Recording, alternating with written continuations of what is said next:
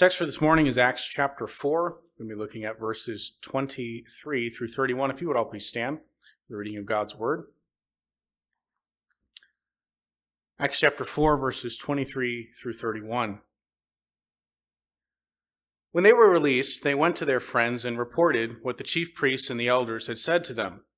And when they heard it, they lifted their voices together to God and said, Sovereign Lord, who made the heaven and the earth and the sea and everything in them, who through the mouth of our father David, your servant, said by the Holy Spirit, Why did the Gentiles rage and the peoples plot in vain? The kings of the earth set themselves, and the rulers were gathered together against the Lord and against his anointed. For truly in this city there were gathered together against your holy servant Jesus, whom you anointed, both Herod and Pontius Pilate, along with the Gentiles and the peoples of Israel, to do whatever your hand and your plan had predestined to take place. And now, Lord, look upon their threats, and grant to your servants to continue to speak your word with all boldness, while you stretch out your hand to heal, and signs and wonders are performed through the name of your holy servant Jesus. When they had prayed, the place in which they were gathered together was shaken, and they were all filled with the Holy Spirit and continued to speak the word of God with boldness. Father, we pray that you would add your blessing to the reading of your word, give us insight from Scripture today, instruct us and how we ought to respond to times of persecution and trials in our lives. Uh, teach us about prayer from this text, this model prayer that we have in the book of Acts. I just pray that each one of us would be changed, encouraged, and challenged today as a result of our time in your word this morning. In the name of Christ we pray. Amen. You may be seated. Well, today is the last of three sermons working through one long narrative section here in the book of Acts. It begins in chapter 3. So we're going to do a quick review of the last uh, two sermons, and then we'll pick up the story from there and finish it this morning. At the start of Acts chapter 3, we're told that Peter and John went up to the temple for the hour of prayer. Uh, twice a day, every day at the temple, Jews would gather there to pray uh, while the incense was being offered to God. And during this time, when they got there, they saw a lame man, a man who had never been able to walk. He was over 40 years of age, lame from birth. He was laying there on the ground begging for money. Uh, the text tells us that he came there every day. People would drop him off, they'd pick him up, carry him to the temple, drop him off there, and he would spend the day begging. Uh, the Jews living here in Jerusalem, they knew him. They all walked by him day after day as they made their way up to the temple. He was always there, laying on the ground, calling out for alms. this particular day, Peter walks up to him and he says, In the name of Jesus, rise up and walk. And immediately, this man who had never stood or walked before leaps up to his feet and he begins walking and jumping and praising God. And of course, the people at the temple are all amazed. They know him, they know that he's never been able to walk before, and now he's completely healed. And so they begin to crowd around Peter. And Peter takes the opportunity to preach the gospel to them. He calls them to repent of their sin, to turn to Christ for salvation. And right in the middle of Peter and John, they're, they're preaching the gospel to these crowds of people. The authorities, the religious leaders, the temple security come over and they arrest Peter and John. They put them in jail. The next day, they stand trial before the Jewish authorities, the very same group of uh, rulers who had put Jesus to death just a couple of months prior, and they have to answer for what they've done. Uh, Peter tells them that it was through the name of Jesus that this man was healed. He tells them that Jesus has been raised back to life, the one that they had condemned to death. God has raised him again. And he tells them that salvation from their sins is only found through his name. And so, again, these are the same religious leaders, the ones who had killed Jesus just a few weeks prior. And they are not particularly pleased that his followers are continuing to talk about him and claiming that he's alive from the dead.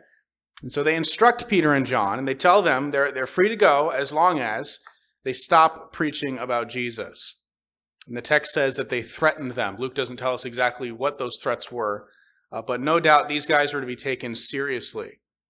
And so Peter and John leave their trial. They head in verse 23 to the group of Christians that were gathered. It says, When they were released, they went to their friends and reported what the chief priests and elders had said to them. So this, again, appears to be a group of the church in Jerusalem, uh, maybe meeting in somebody's house. And they reported what the chief priests and elders had said to them, namely, stop teaching in the name of Jesus or else. And so they went to this group of Christians with this news that they've been ordered to stop. verse 24 says, When they heard it, They lifted up their voices together to God. So this was the initial response of the church to this threat of persecution. They prayed. Together, they lifted up their voices to God. And verses 24 to 30 records their prayer. Uh, basically, as we'll see as we go through it, the prayer simply says, God, we know you're, you're in control of everything. We ask that you would give us boldness to continue preaching the gospel, even with these threats from the authorities. That's the gist of the prayer. But we're going to walk through it slowly because there's a lot of theological richness in these words. Notice in verse 24, they say, Sovereign Lord, who made the heavens and the earth and the sea and everything in them. Uh, the first word of the prayer is despota. Uh, normally, the Greek word for Lord is kurios. This is a different word that emphasizes the sovereignty of God, the control of God. You are sovereign, which means you have, you have ultimate authority and power. Think of a king who can command anything that he wants in his realm. He has absolute sovereignty, absolute authority to govern the affairs of his country. God has that kind of authority and sovereignty over all of the universe. Sovereign Lord, who made the heavens, the earth, the sea, and everything that is in all of those. You made all of it, and that means you're more powerful than all of it. You have authority over all of it. You're sovereign over all of it. God is sovereign over all of his creation, including these religious leaders who are opposing them.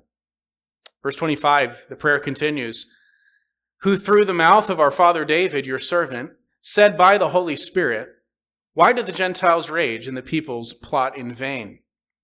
By the way, just as a side note, that's a great summary of the doctrine of inspiration. uh, they're about to quote from Psalm 2, and they say that God said this through the mouth of King David by the Holy Spirit. So they understand the Bible to be God's words. These human authors wrote as the Holy Spirit guided them, such that the 66 books of our Bible are the very words of God. And the text they quote there is from Psalm chapter 2. And really, in order to understand what they're doing uh, with this text, this Old Testament passage, we need to take a detour, uh, go over to Psalm 2, look at that for a minute. Beginning in verse 1, Psalm 2 says, Why do the nations rage and the peoples plot in vain? So the nations, the peoples are plotting something. Uh, and David says they're doing this in vain. It's a waste of time.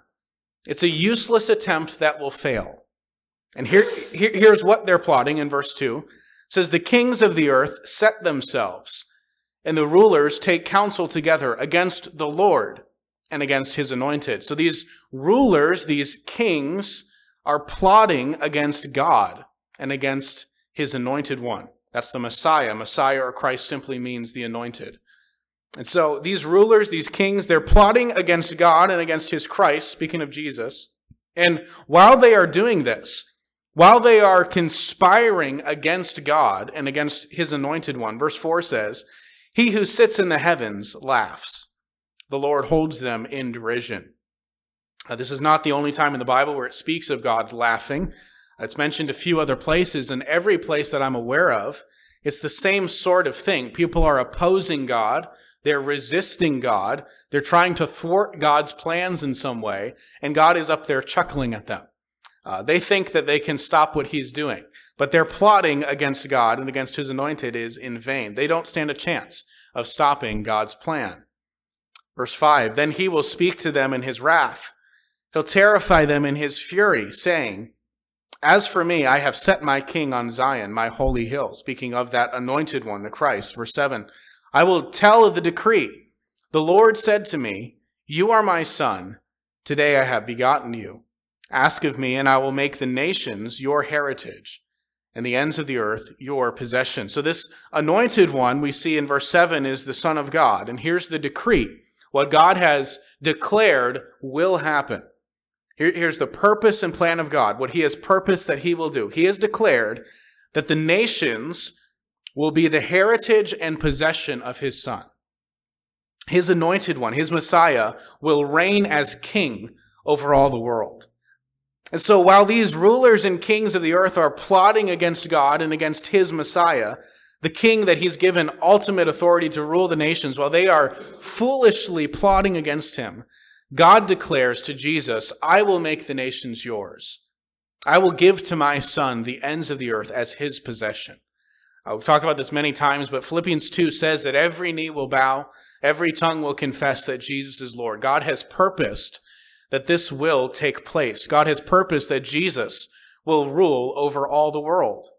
As the gospel is preached and people repent of their sins and turn in faith to Jesus, uh, one by one, the inhabitants of the world will submit to the lordship of Christ until one day he is reigning over all nations. This is God's decree. And all those kings and rulers who are trying to resist God's plan, to them he says in verse 10 Now therefore, O kings, be wise, be warned, O rulers of the earth. Serve the Lord with fear and rejoice with trembling. Kiss the Son, lest he be angry, and you perish in the way, for his wrath is quickly kindled. Blessed are all who take refuge in him. In other words, he says, You better submit to Christ now. You kings, you rulers, don't be stupid. Uh, don't try to resist the plan of God, or you'll be crushed by him. So that's Psalm 2. It's a prophecy about the Messiah, the Christ, the anointed king, the Son of God, who would rule over the nations of the world. And it's also a prophecy about those who would foolishly attempt to resist God's plan, to oppose what he's doing. Rulers, kings, people in positions of power who will try to thwart God's purpose and will oppose Jesus. But all of their efforts will be in vain. God laughs at their feeble attempts. And in the, in the end, Jesus must reign until all of his enemies are put under his feet. So back to our text. Remember, this is all a prayer to God. They say to God in verse 25 that you said, through the mouth of our father David, your servant, you said by the Holy Spirit, why did the nations rage? Uh, why did the Gentiles rage and the peoples plot in vain? The kings of the earth set themselves, and the rulers were gathered together against the Lord and against his anointed. So you see, they're quoting directly from Psalm 2. And the early church rightly understands this text to be about Jesus. They say in verse 27 For truly in this city, in Jerusalem, there were gathered together against your holy servant Jesus, whom you anointed, both Herod and Pontius Pilate, along with the Gentiles and the peoples of Israel. These are the kings, the rulers, who set themselves against Jesus. These religious leaders of Jerusalem, the Roman officials like Herod and Pontius Pilate, they all conspired together they were complicit in the execution of Jesus. They were the ones that Psalm 2 said were foolishly plotting against God and against his anointed king. They thought that they could kill Jesus and get rid of it. They thought they'd be done with the whole deal. But look at verse 28. They gathered together against Jesus. They plotted against him to do whatever your hand and your plan had predestined to take place. Remember in Psalm 2, the nations are raging the peoples are plotting in vain. The kings of the earth, the rulers, are conspiring against the Lord and against his anointed one. Meanwhile, God is sitting in heaven laughing. He holds them in derision. They aren't affecting his plans one bit. In fact, they are unknowingly working out what he has predestined to take place, even though they have no clue that they're doing it. They were trying to get rid of Jesus. They hated him. They wanted him dead. And yet, by killing him on a cross, they played right into God's hand. The cross is, after all, why Jesus came. He said many times throughout his ministry that he had come to die and to save sinners. He would lay down his life as a sacrifice for sins. And so, Pilate, Herod, these Jewish leaders, the Roman soldiers, all of these people who were involved in the unjust murder of Jesus were actually doing what God had purposed. We've looked before at Psalm 22 and Isaiah 53, many other texts in the Old Testament written centuries before Jesus that outline in detail the crucifixion, that Jesus would die on a cross bearing our sins. This was God's plan. He had predestined that it would happen, and he used the enemies of Jesus to accomplish his purpose. That's sovereignty. We as humans think that we're autonomous, we think that we act freely and God has no control over our choices and our decisions, our actions. But from a biblical perspective, God is sovereign over it all. He can direct even our actions into what he has purposed to do. Herod, Pilate, the Jews, the Gentiles, uh, referring there to the Roman soldiers, all of them played a part in killing Jesus. And all of them were doing what God had decreed to take place. Here's what Herod did to Jesus in Luke 23 11. Herod, with his soldiers, treated him with contempt and mocked him. Here's what the Jews said of Jesus in Luke 23 21. They kept shouting, Crucify, crucify him. Here's what Pilate did with Jesus, verse 24. Pilate decided that their demand should be granted. He released the man who had been thrown into prison for insurrection and murder for whom they asked, but he delivered Jesus over to do their will. And then here's what the Roman soldiers did in Luke 23:36. The soldiers also mocked him, coming up and offering him sour wine and saying, "If you are the king of the Jews, save yourself." They plotted against Jesus. They mocked him, they killed him. And all of it was God's plan. They thought that they were opposing Jesus and getting rid of him, but in reality, God was using their sinful actions for his purpose of saving the world from sin. Now, the question is, what does any of that have to do with what's going on in Acts chapter 4? Uh, Peter and John, they come back from their trial before the authorities. They report that they've been ordered to stop preaching about Jesus. And these religious leaders have threatened them that if they violate these orders, they're going to be in trouble. And the Christians here in Acts chapter 4, they think back to Psalm 2 and the fulfillment of it that they had seen just a few weeks prior, how people were conspiring against Jesus. And it seemed terrible at the time. And yet, in the end, God was working through all of it, not just in spite of their opposition, but God was actually using their opposition to fulfill his purpose, his plan of redeeming the world from sin. And so, with that understanding, these Christians then are trusting the same God who was sovereign over the actions of Herod and Pilate against Jesus. The same God who worked all of that out for good to accomplish his purpose. He's going to do the same thing now. These Jew- Jewish leaders can threaten us all they want. They can order us to stop preaching in the name of Jesus. And maybe they'll imprison us. Maybe they'll kill us if we continue but God is sovereign. Their efforts to hinder the spread of the kingdom of Jesus will not succeed. They can plot all they want, it will fail. And God can work even through these seemingly bad circumstances to accomplish his purpose. And by the way, as we go throughout the book of Acts, we're going to see that over and over again, where uh, the, the church is persecuted, the religious leaders are uh, literally killing Christians uh, for their preaching of the gospel. And what happens is that causes the church to spread. They flee from that city to the next city, and with that, they bring the gospel and they plant churches, and God's kingdom continues to advance. God uses even the persecution of the church as the seed of the gospel.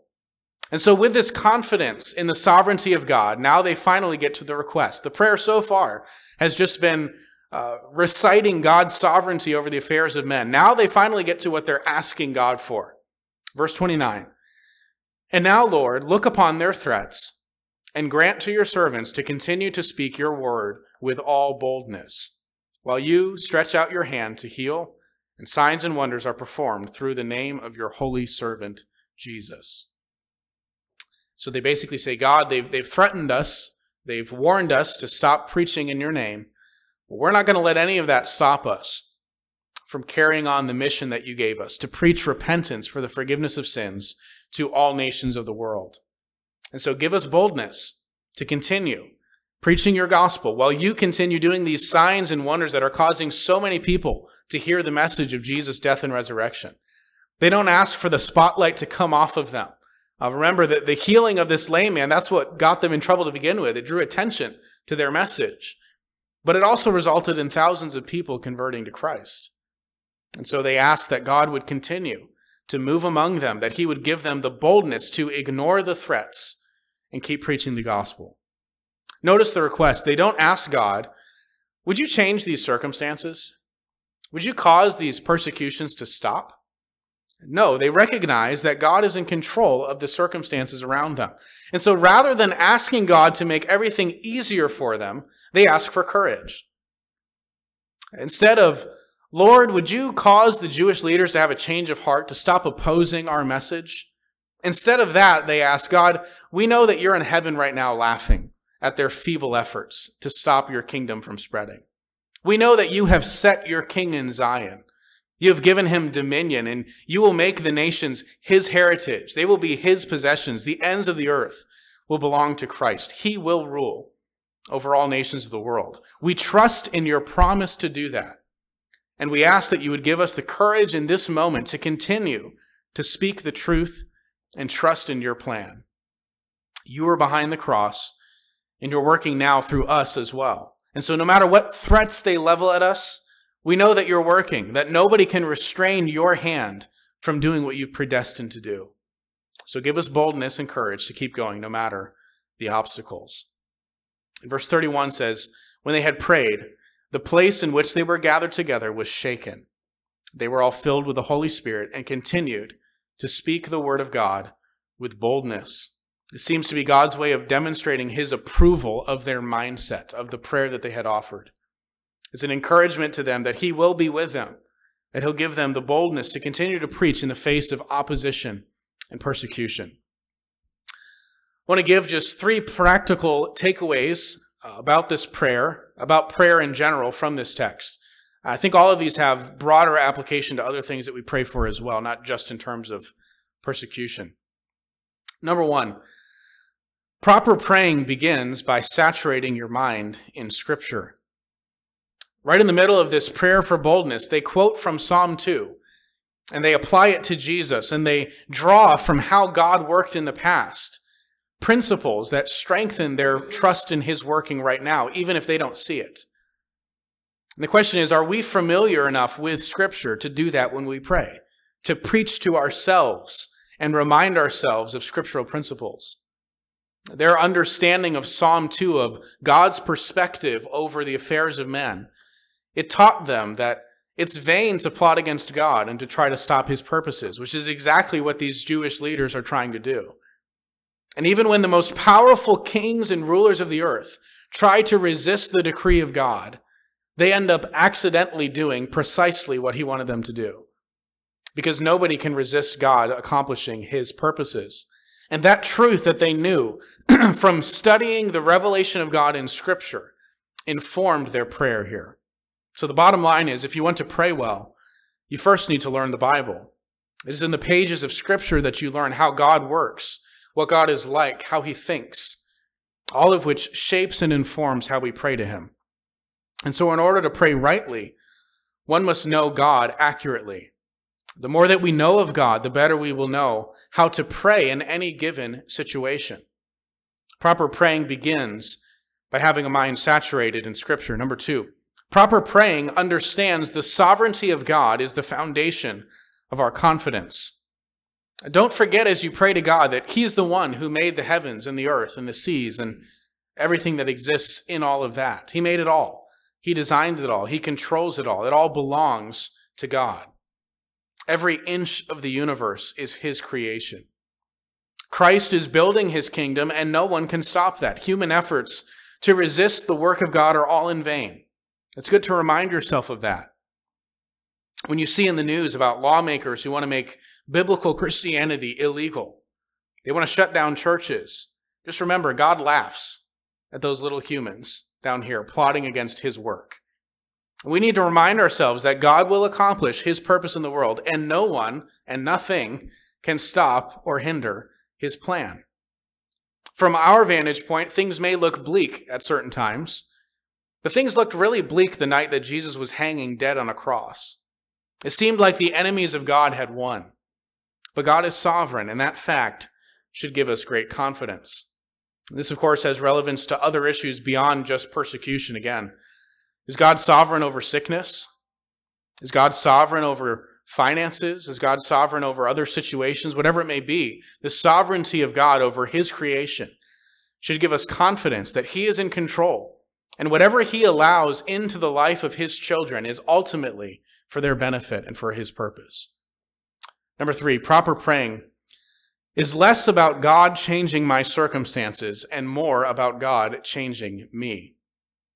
Uh, most of us, if we were threatened by the authorities to stop preaching the gospel, uh, well, first of all, the question would be, are we even preaching the gospel? Uh, would, would that even be a problem? But uh, let's just say we are threatened. We're, we're threatened by the authorities, shut down your church, stop preaching the gospel. Most of us would pray and ask God to intervene in the situation, change their hearts or something. Uh, make this opposition go away. But they never asked for that. They just said, God, take note of their threats and grant us boldness to keep preaching. They didn't ask God to change the circumstances around them. They asked God to help them to be able to handle the circumstances in a way that would be pleasing to Him. Most of our prayers tend to be all about God improving our circumstances, fixing all of our problems, taking away any difficulties that we're experiencing. And maybe instead, we ought to ask God to fix us, to change us, to improve us. Maybe instead of begging God to take away that trial in your life, you ought to be asking God, What are you trying to teach me through this? Maybe instead of asking God, Why? Why are you allowing this to happen to me? Maybe we ought to be saying, God, would you help me to trust you more? Help my faith in you to grow even through this time. God allows hard times into our lives for reasons. And yet often we miss what God is trying to teach us during those times, the ways in which He's trying to stretch us and grow our faith. We miss it because we're so focused on just get rid of the problem. All of our prayers are asking God to change the situation. We never think to ask God to change us. Do you see how each of these points builds off of the previous one? Uh, first, you must study Scripture, learn about God from His Word. As a result of that, one of the things you learn from Scripture is that God is sovereign, even over difficult and seemingly uh, terrible circumstances. And so the knowledge of God's presence and His hand at work, even through the darkest of times, that leads to confidence that His plan and purpose, including for your life, will prevail in the end. And that even these apparently bad things that are happening may in fact be a part of his plan. Uh, when Joseph is sold into slavery in the book of Genesis, that seemed really bad. But if you remember how the story ends, Joseph is in Egypt, and that's the only reason he and his family survived the famine. And so, even the sinful actions of Joseph's brothers in selling him as a slave was a part of God's plan. In the end of that narrative, Joseph is able to say to them, You meant it for evil, but God meant it for good. And so, saturating your mind in scripture like this leads to a better understanding and confidence in God and in his ultimate sovereignty. And all of that confidence in God that he is in control over even the worst things in my life, that should lead to point three. If God is sovereign over everything, then the purpose of my praying shouldn't be to get God to change his plan, to get him to do something different than what he's doing. If he's allowed this trial into my life, then he has a purpose for that. And so instead of begging God to get rid of it, make everything in my life easy, maybe we ought to be instead praying that God would change us and give us the proper mindset and attitude to face the things that he, in his wisdom, has ordained for our lives. In other words, prayer, I think, is less about me changing God and more about asking God to change me. God doesn't need my input. Uh, that doesn't mean necessarily that you don't ever pray about circumstances, but I think we ought to pray like these Christians did here in Acts chapter 4. God, look on their threats and please grant us boldness to keep doing what you've told us to do. God, here's the situation right now. Uh, would you please give me what I need to endure this, to handle this in a way that would be glorifying to you? That's a radically different way of praying than what we typically do which is something like, God, please take this away, fix all of the bad things in my life. This prayer in Acts chapter 4 serves as a great model for us, I think, in how to pray in a manner that is pleasing to God. God certainly heard and answered this prayer, uh, granted them boldness, as you see there, to continue preaching. And he blessed them in the days that followed. Verse 32, uh, we'll get into this next week, but it says, The full number of those who believed were of one heart and soul, and no one said that any of the things that belonged to him was his own, but they had everything in common. And with great power, the apostles were giving their testimony to the resurrection of the Lord Jesus, and great grace was upon them all. The persecution wasn't over, there would be hard times ahead, but for now, this church continued to grow and thrive. God's presence of blessing was evident in their midst. And I think the same will be true of us if we learn to pray like this Sovereign Lord, who made the heaven and the earth and the sea and everything in them, who through the mouth of our father David, your servant, said by the Holy Spirit, Why did the Gentiles rage and the peoples plot in vain? The kings of the earth set themselves, the rulers were gathered together against the Lord and against his anointed. For truly in this city there were gathered together against your holy servant Jesus, whom you anointed both Herod, Pontius Pilate, along with the Gentiles and peoples of Israel, to do whatever your hand and your plan had predestined to take place. And now, Lord, look upon their threats and grant to your servants to continue to speak your word with all boldness.